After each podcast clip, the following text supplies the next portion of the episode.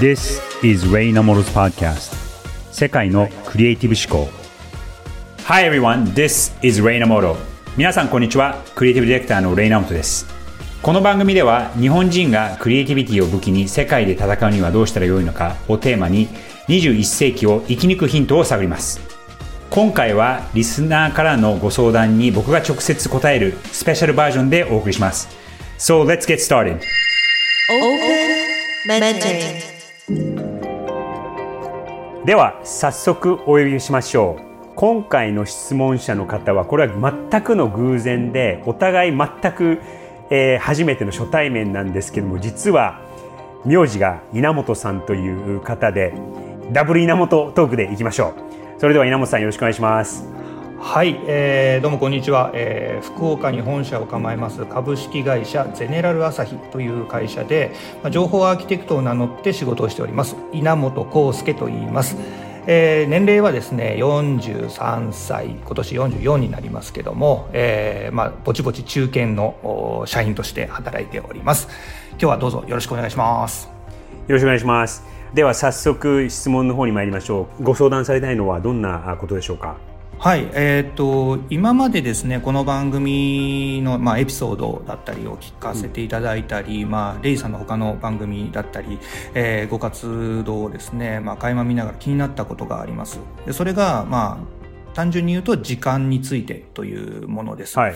で、大きく思ったのが、まあ理由としては2つありまして、まあ1つ目は、まあ、例えば僕の仕事のテリトリーとか行動範囲っていうものを考えた場合に、まあ移動とかにかかる時間って、たかだか知れている時間でしかないんですね。で例えば僕の通勤時間とかで考えれば、まあ3、40分ぐらいですし、仮に福岡から東京まで行くって仕事をするって言っても、まあ2時間から3時間程度しかかからないと。うんただ、まあ、世界を舞台に活躍されているようなクリエイターの方々っていうのは、やはりその、僕が考えている、まあ、移動距離ですね、とかとは全然、うん。まあ、比べ物にならない時間を、まあ、そういったものに使われているだろうな、というふうに思って、まあ、シンプルに、そういった時間ってどういうふうに過ごされてるんだろうな、っていうところが気になった。まあ、シンプルにはい。興味が湧いたっていうところがまず一つ。はいはい。で、はい。二つ目には、やはりその、最近、日本人っていうものが、あの、まあ、働く時間は長いんだけれども、生産性に乏しいとかっていうデータが出てきたりとか、あとまた別の視点でからいくと、あの、睡眠時間というものが日本人で実は少ないんだよっていうようなデータもこの前見たりもしたので、まあ、そう考えたときに世界のクリエイティブの前線で活躍されている方々の時間術とか、時間の捉え方とか、時間の扱い方みたいなものをなんかお聞かせ願いたいな、願いたいなって思ってます。で、まあそれをまはいた自分のなんか糧にして、えー何か参考にできたらなというふうに思って、今日ちょっとお時間をいただいたというような感じです。はい、ありがとうございます。すごく具体的なご質問で、あの、そもそもこの時間の使い方とかに関する、この時間の使い方に関するご質問をされようと思ったきっかけは何だったのかとか、な、なぜこの、このトピックについて、す、すごく具体的なあの質問なので、あの、話しやすいんですけども、うん、なぜここにフォーカスされたのかなっていうのは逆に僕の方からちょっとお聞きしたいなと思ったんですが。はい。あの、まあ、はい。僕が勤めてる会社のだ代表というか、がうん結構こう時間に対して、時間コストみたいなものを、あの、すごく意識されている方なんですね。う。ん。で、まあ、そこ、まあ、うん、なんだろうな、働いた分そんだけ金金額が上がるみたいな話ではではないんですけども、もうそこには当然付加価値みたいなものが出てくるべきではあるとは思ってはいるんですけど、まあちょっと時間に、時間というトピックについて、なんかこう、普段から、あーこう意識をすることが非常に多い社、社風というか、会社の中でそういったことがちょっとあるっていうのがまず一個と、うん。なんかその、まあ、自分の、まあ、子供とかが、こう、普段、こう、ちょっとダラダラつ過ごしてると、うん。もったいないからもうちょっとなんかしろよみたいなことも思ったりするんで、はいはいはい、なんかそのあはたりで、うん、うんなんかこう、ず、なんか永遠のテーマだろうなと思ってるんですね、時間の使い方うん。限られた時間の中で。うんで、やっぱりこう、そこのテーマっていうものを、た僕の24時間も、例えばレイさんの24時間も同じ24時間であって、い。でも、やっている、例えばクリエイティブの質だったりとか、クオリティだったりとか、そこにかけているこう集中力だったりとかっていうもので、何かしらこう、環境の差っていうものが多分出てるんだろうなと思っていて、まあ、そこを、まあ、改善というか、うん、うん、何か、もっと自分を高めたいところで、一つの技術的なものではなく、時間というもので何か解決できる糸口あるかなっていうところが、まず興味があったところですかね。うん。いや、僕もその周りの人だったりとか、あと、僕がまあこう尊敬してる人とかも、やっぱりその発信力とか見てると、ど、いつこんだけ、例えばね、文章書いてんだろうとか、えー、動画作ってるんだとか、めちゃくちゃこう生産性の高い人とかっているじゃないですか。うん、うん、で、そういう人との確かにその時間の使い方だったりとか、もしかしたらそういう手助けをしてくれるチームがいる人もいるかもしれないんですけども、でもけ結構、その、あの、僕がこう、尊敬してる人とかって、なんだかんだでやっぱその人が一番やってるんですよね。ご自身で。そのものを書いたりとか、なんか、うん。あの、その、ね、例えばどっかの社長だったりとか、えー、ちょっと著名な方だったりとかで、周りにチームがいる場合もあるんですけども、でもなんだかんだで、やっぱりその人自身が一番生産性が高い。うん。うん。っていうのはあるので、僕も動いてらっしゃいますし、あの、で、やっぱりでも、その何かを、その生産をしようって、そのね、生み出そうっていう形にするっていうことは技術でもあるんですけども、訓練でもあって、その時間の使い方だったりとか、あと、やっぱりその、やってみると、そう、続けるとどんどん速くなるっていうのは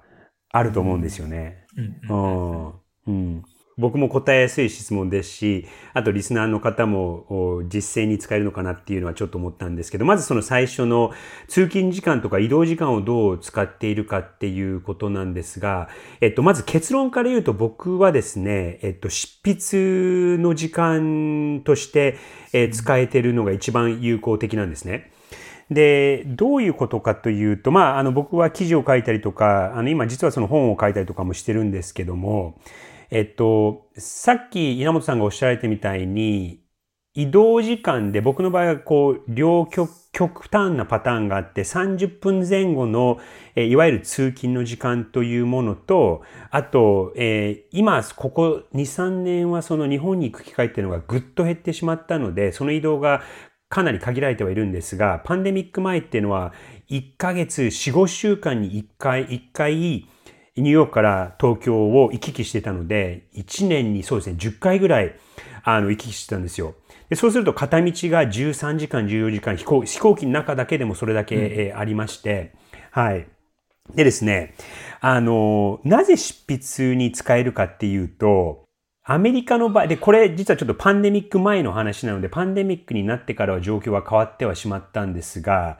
飛行機の中でも、まあ一応 Wi-Fi とかつなげようと思えばつなげられますけど、めちゃくちゃ使い勝手が、使い勝手がもう遅すぎて、使い物にならないんで、僕は基本、飛行機の中ではもう最初から Wi-Fi、Wi-Fi は使わないようにしてるんですね。それは短い、例えば2、3時間の国内での移動でも。はいはい。で、そういう時に、やっぱりその、ソーシャルメディアだったりとか、メールだったりとか、そういう余計な邪魔がない場所っていうのが、やっぱりその、携帯とか使い始めてから、で、特にそのソーシャルとかが出始めてから、そういう邪魔されない時間っていうのがすごくなくなっちゃったなっていうふうに思ってたんですよ。なので、あの、移動の時間は、えー、その、オンラインにつながらつなげない？つなげられないっていう、その、あの特に飛行機の中だと。で、あと、日本だと、その地下鉄とか、東京とかだと地下鉄とかも結構、あの、優秀、優秀というか、接続があるので、ずっとこの携帯とか見れてる時間はあったりするんですけど、ニューヨークの場合だと、地下鉄、あの、地下に潜っちゃうと、基本つながらないんですね。うん、で、そうするとやっぱりその強制的につながらなくなっちゃって、なんか途中でそのオンラインでその見てたものが見えなくなると、それはそれでフラストレーションが溜まるので、やっぱりその30分でもうつなげないっていう風にすると、そうするとやっぱりその周りからのこう邪魔が入らない状態で物事を考えることができて、で、それを最も効率的につく、効率的かつ効果的に使えるっていうのが、僕の場合は執筆だったんですね。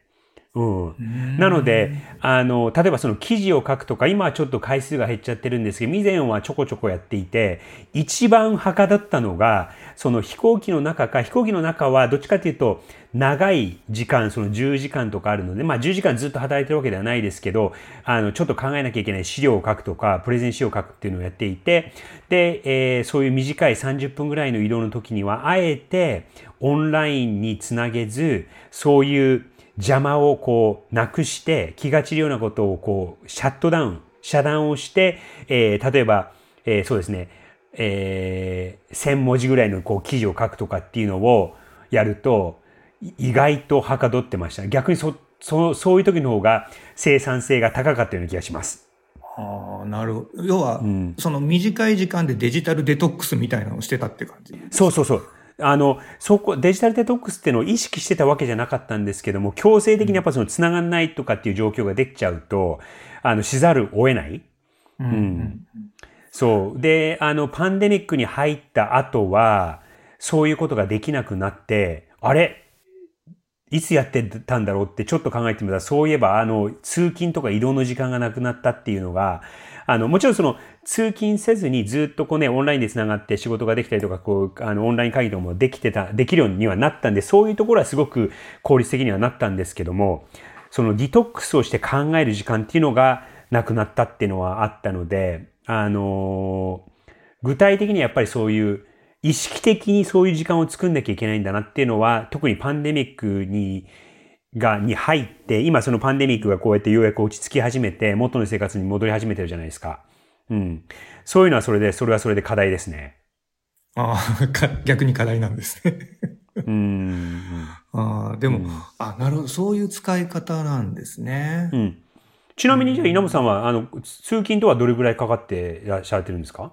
そうですね。大体30分、40分で、あの、全然、つなが、うん、オンラインつながっちゃうんで。はいはいはいはい。あの、以前はそれこそ音楽聴いたりとか、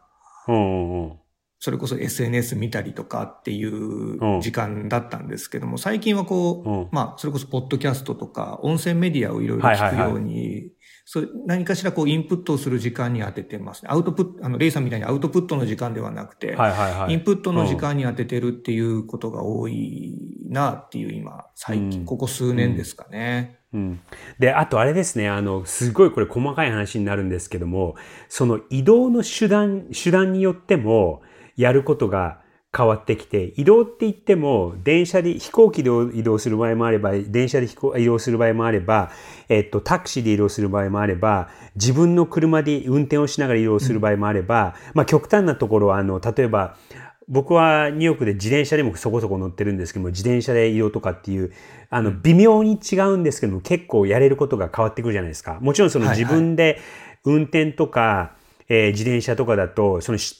筆はできないんで、そういう場合は、あの、今、稲尾さんがおっしゃられたみたいに、僕もインプットする時間として、で、特にやっぱりその、ここ4、5年、えー、まあ、特にそのパンデミックに入ってから、やっぱりその、ポッドキャストという音声メディアがかなり活性化してきたとは思うので、そういうインプットの時間としては、あの、その移動の時間は、移動で自分のこう手が動かせないときは、そういうインプットの時間としては、それはそれですごく有効でしたね。うん。ちなみに、その、ポッドキャスト、その、オーディオブックみたいなのも日本では最近、こう、話題にもなってますけども、オーディオブックみたいなものも聞かれたりしますか？あ、そうですね。僕は、あの、インプットは一番効果的で効率的なのは、個人的にはオーディオで、えっと、本も基本オーディオブックですし、あの、ポッドキャストも仕事に関係してるものとか自分の興味にあることとか、その自分でちょっとこう、えー、学びたいっていうことは基本ポッドキャストとか音声メディアを中心にしてますね。うん。うん。音声メディアってやっぱ、な、ながら、ながらでできるからっていうのが強いんですかね？そうですね。うん。だからその見なくていいっていうのもありますし、あの、あとやっぱりその、やっぱりある程度こう集中して聞く、あの、移動しながら、な、何かしながらでもいいんですけども、やっぱりそこにちょっと、脳みそのどっかそこに集中させないと、多分入ってこないと思うんですよ。うん、例えばそのね、あの音楽とかだったらその完全にその作業しながら BGM として聞けますけども、やっぱり作業しながら、なんかその考え事しながら、あの、ポッドキャストとかって聞けないじゃないですか。聞聞いても頭入ってこないじゃないですか、どっちかが。うんうんうん。だからその辺を分けなきゃいけないのがあって、で、もうちょっとまた、これもすごく細かい話になりますけども、例えばそのタクシーの移動とかの場合は、僕の場合は、それはあれですね、あの、人と話す時間に使ってますね。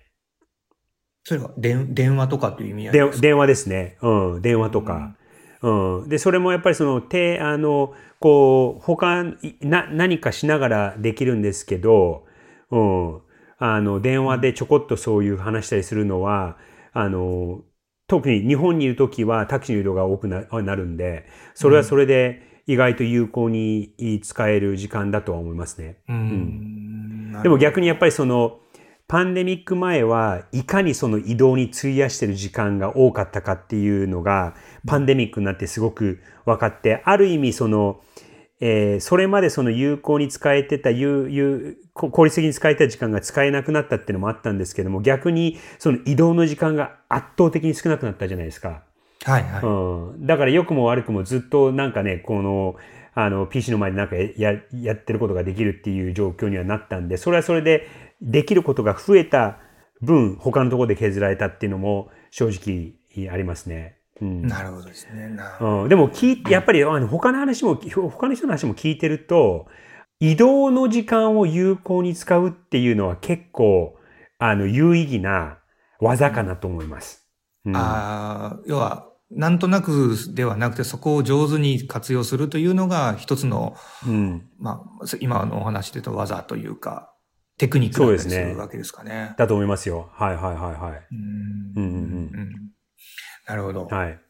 はい。で、えっと 2, 2個目の質問は、その、えー、全体的に総合的に見て、そう、時間をどう管理するかっていうことで、うんうん、えー、さっき稲本さんがおっしゃられたのは、その日本人は生産性が少ないんじゃないかっていうことも、最近こういろいろ話題になってたりはするので、うん、じゃあ具体的に、ちなみにその、個人的に何かそのご自分の時間の使い方がなかなかうまくいってないとか、そういうお悩みとか、あの、終わりだったりするんですか？あの、常にあるわけではないですね。ただその自分のこう、うん、なんかリズムとして、今日、はいはいはい、今日リズムが悪いというか、時間が上手に回ってないなっていうのを感じるときはあるんですね。はいはい。で、その時には、ある、まあ、僕の中でやろうとしているのは、もう強引に、まあ、言葉が、あの、短絡的で、時間割を作るようにしていてはいはいはいはい。一、日の時間割を。それは、もう休憩時間もちゃんと時間割を入れるようにはいはいはい。組むんですね。あの、小学生の時間割のようなもので。はいはいはい。はい。なので、それをすると、なんかこう、ななんとなくうまく使えてるような気分になれるので、っていうことぐらいですね。なんか、うん、悩んでるっていうよりも、なんか自分の、まあ、チームメンバーであるとか、後輩であるとかっていう子たちがですね、やっぱり上手にこういったものはやっぱ使っていくべきで何かアドバイスができたらなとは思いながらも、自分自身しか知らないんで、いろんな方のご意見を伺いたいとは思っているところですね。はいはい。あの、僕も別にその時間の使い方がうまいっていう方では全くなくて、逆に容量が悪かったりとか、あと、その家族、特に妻に、なんでそんなと、そんなことにそんな時間かけるのって言われることがよくあって、うん、普通の人だったらこだわらないところにこだわっちゃったりとか、あの、やっぱり僕もものづくりの人間ではあるので、特にその自分が気になるよう、自分、自分が作れるものとか、自分のその仕事に関係なくても、なんかその、えー、例えば何何かを絵に起こすとか何かを見せるとかっていうことになっちゃうと、余計必要以上に時間をかけちゃうことが多々あるので、それはそれで、うん、あの、そんなに時間の使い方がうまい方では僕はないと思うんですね。全く。はい。で、それを踏まえて、えー、っと、言うと、いくつか、あの、あるのは、まず一つ、えっと、稲本さんがおっしゃられたみたいに、自分のその時間割っていうのを持つっていうのはすごくいいなと思います。で、うんうん、パンやっぱりそのパンデミックに入ってから、その、良くも悪くも、その生活がちょっとこうワンパターンになった感じじゃないですか。うん、その移動っていう、特に、特に遠くへの移動ができなくなっちゃったので、ワンパターンになったところはあったので、えー、それでその、こう、ルーティンを作って、で、この時間はもうこれっていうことを、毎日じゃないとしても週3回だったりとか、週2回だったりとか、週1回とか、そういうルーティンを作って、えー、それもおっしゃられたみたいに、ただ働く時間だけじゃなくて、その休む時間っていうのも、こうちゃんと取っとくっていうのは、すごくそれは、あの、効果的だなと思います。もう一つは、これも細かいことなんですけども、で、特に、その、会社の中で、えー、っと、その、今、カレンダーが会社の中で皆さんこう共有されたりする。このこの人がこの時間に何やってるか大体見え見えちゃうじゃないですか。はい、で、ただ、で、これはまあ個人差はあるとは思うんですけど、こう、全く同じ日に、えー、休みの時間とか入れと、入れといちゃう、入れと、入れとくと、あ、ちょっとその時間借りてもいいですかっていうことになっちゃって、結局潰れることっていうのも少なくないと思うんですね。うん、うん。だから僕の場合は、その毎日例えば同じ時間にこういうのを入れるっていうよりかは、こう、イレギュラーにこうずらして、うん、入れるってことをしたりは、してますね。そうすれば、そのチームがその時間が欲しい時には、えっと、今日のこの時間はダメだけども、明日のこの時間は、あの、同じ時間は空いてるからっていうこと、そのイレギュ、その、イレギュラーなちょっとパターンができると、それはそれで、あの、定期的に毎日その抑えておきたい時間っていうことになっちゃうと、どうしても潰されることは、あの、出てきちゃうと思うので、はいはい。だから、あえてそのパターンに変化をつける。うん。技っていうのは、細かい技なんですけども、それは僕は使ってますね。はい。なるほど。うん。で、三つ目は、えっと、これもちょっと考えてて思ったのは、で、これが一番僕が自分自身でこれ偉そうなことを言ってできてないなと思うことはですね、うん、あの、一つのことに集中してやるっていうのは、やりきるっていうのは、あの、細かい作業でも、あの、どうしてもやっぱりその、今ね、そのメールもあれば、スラックもあれば、モバイルのテキストメッセージもあれば、いろんなところからこう通知が来ちゃうので、なんか例えばやってる間に、他のことが来ちゃうと、そっちに目いっちゃうじゃないですか。うん、いきますね。うん。だからそういう誘惑をいかにこう抑えられるかっていうのは、そのやっぱりその人のその、その時点での、えー、集中力がすごく試されると思うんですね。うん。だからいかにその集中力を乱さずに、そういう誘惑にこう、迷わされずに、その時の作業に集中するっていうのは、結構こう気にしてやるべきことなんではないかなと思います。うんちなみにレイさんはマルチタスクですか、シングルタスクの。僕はですね、マルチタスクできない派なんですよ、全く。あ、全然できないです。私もそうです、うん。全然できないです。うん、切り替わっちゃいます。うん、そう、切り替わっちゃって、もうささっきやってたことすぐ、あの、忘れちゃうんで、うん。でもそれは、なんかなかなか治らないんで、で、これも、あの、妻から聞いた、あの、妻は逆にそのマルチタスクがすごく、あの、できるタイプで、もう、うん、あの、作業とかタスクとかをこなすのがすっごく上手な人なんですけども、その彼女が言ってたのは、えっと、人間っていうのは、あの、一番理想的な集中する時間が25分なんですって。25分、はい。うんうん。例えばその1時間の時間があったとしても、えっと、1時間ずっとやり続けるよりかは、25分集中して、5分あのちょこっと休憩をして、また25分を続けるっていう風にのやり方をするのが実は一番効果的だっていうことを彼女が教えてくれました。うん。うん、なるほど、ね、まあ、なかなかこうやってあの口で言うのは楽なんですけども、うん、でもやっぱりその一つのことに集中するっていうのは、それはそれであの大事かなと思います。ちなみにその日本人がって今言われてるケースが多いと思うんですけど、うん、あの、レイさんとかってこう、アメリカでもお仕事されていて、で、日本でもお仕事されていて、違いはやっぱりあ、うん、感じられますか？えー、っとですね、僕はですね、逆に日本人の生産性が少ないなって全く思わないんですね。うん、うん。で、今会社、そのアメリカにも、あの、母体があって、日本にも、あの、支社があるので、えで、人数も同じくらいいますし、仕事の量も、あの、全然あるんですけど、でも、逆にそうですね。あの、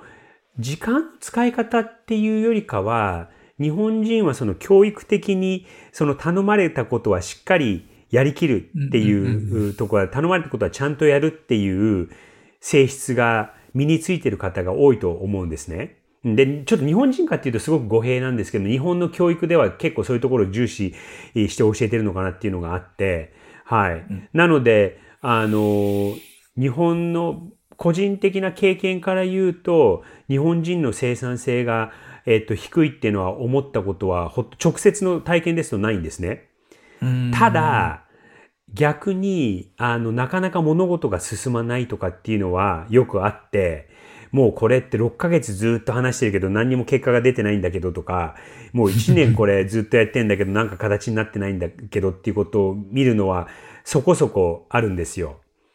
で、それ何かっていうと、その時間の使い方がうまくないとか、生産性が低いっていうことよりかは、あの、その生産性が低いっていうところを、その物事がこう、なかなかこう、進んでいかないっていうところを考えると、あの、決まらないことが多いですね。はっきりと。ああ、うんうんうん。うん。ミーティングとか出ても、なんかその、もやっとしたままで終わっちゃったりとか、決定者がはっきりしてなかったりとか、リーダーがはっきり、あの、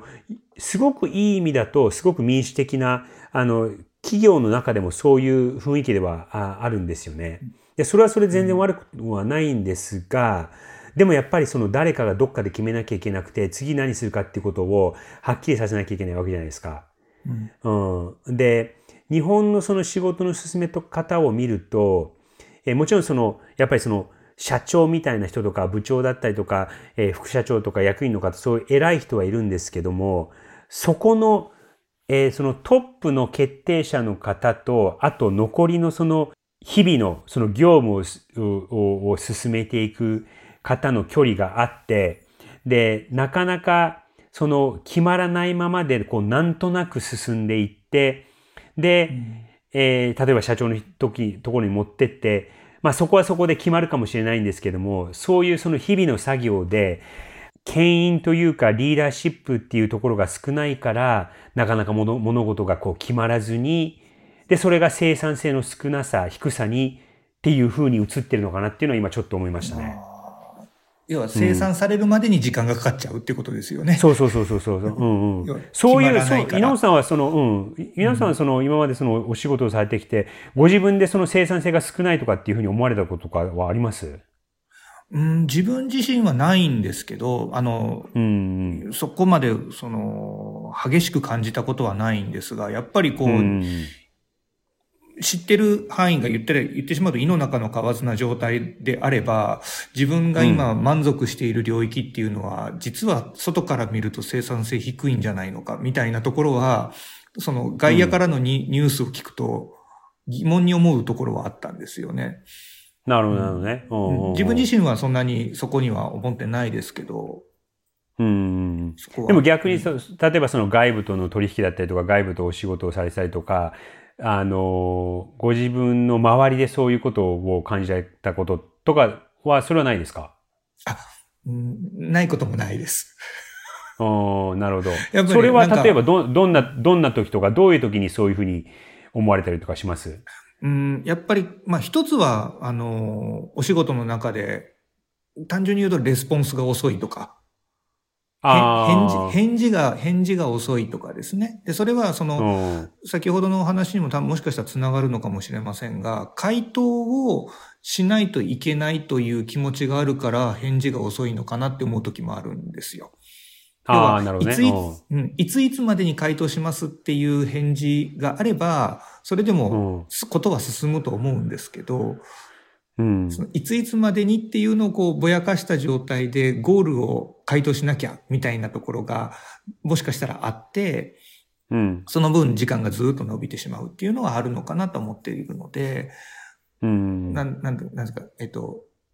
相手にこう、僕も何か回答、回答というか、えー、返事をするときには、うん、答えがなかった場合は、うん、あの、答えが出ないんで待ってくださいっていう回答をするみたいなことはしてますね。ああ、なるほど、なるほどね。うんうん。はいはいはい。今、今答えは出ないんで、すいません、3日くださいみたいなことをやれば。はいはいはいはい。うん。そうですよね。その間、相手は考えなくて済むと思うので。なんかそんなのはちょっと気遣いみたいなところでやるようにはしてます。なるほど、なるほど。で、ちょっとこれ余談になるかもしれないんですけど、一つ、はいあの、思い出したエピソードがあるので、あの、共有するんですが、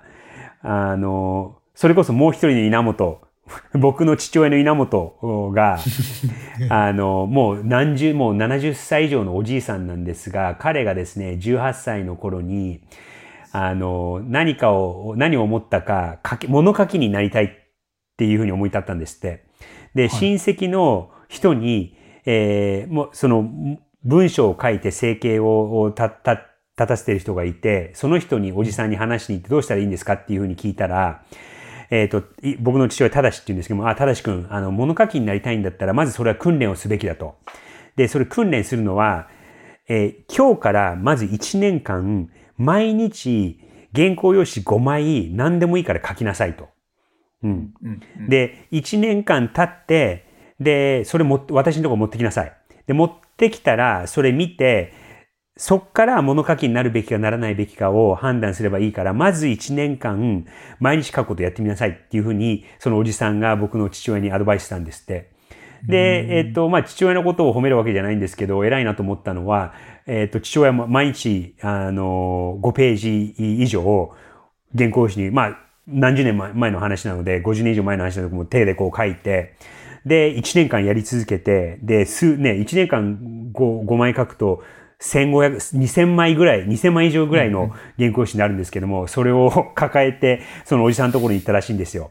で、そしたらおじさんが、その山を見て、まず最初数ページを読んで、で、全部す飛ばして、最後のこう数ページを読んで、あ、ただしくんこれ1年間これ、あの、さ、あの、原稿用紙5枚書き続けるの偉いねと。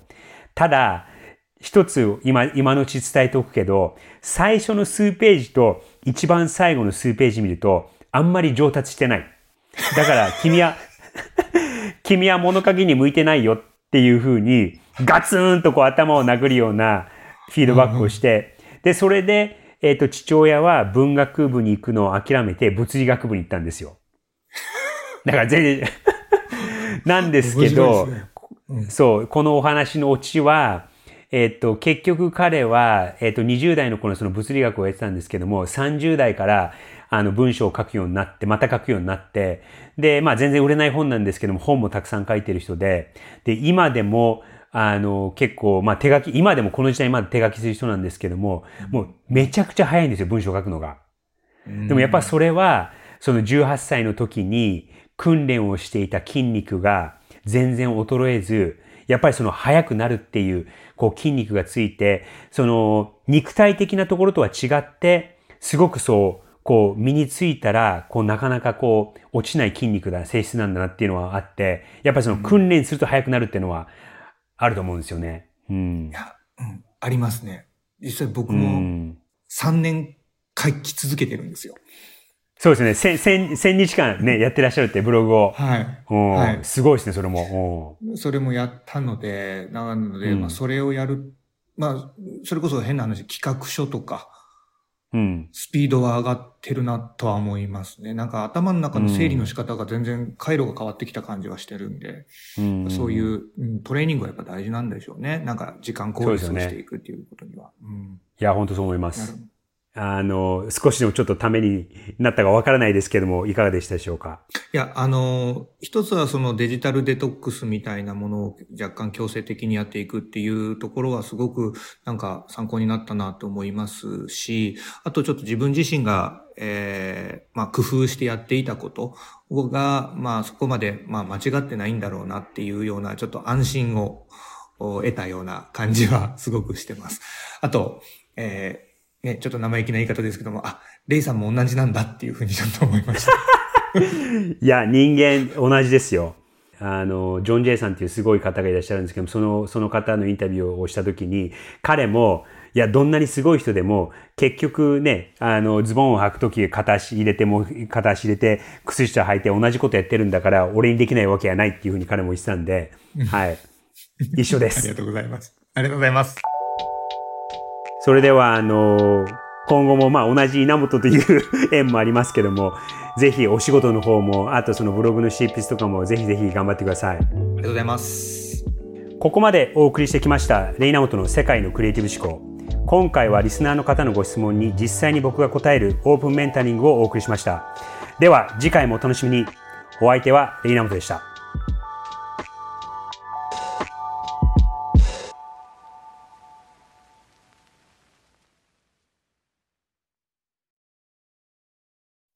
デジタルガレージは危険な海に最初に飛び込むファーストペンギンスピリットを創業以来大事にし続けていますこれから来る Web3 オープンソース時代を見据えたテクノロジーで新たなビジネスを生み出す仲間を募集しています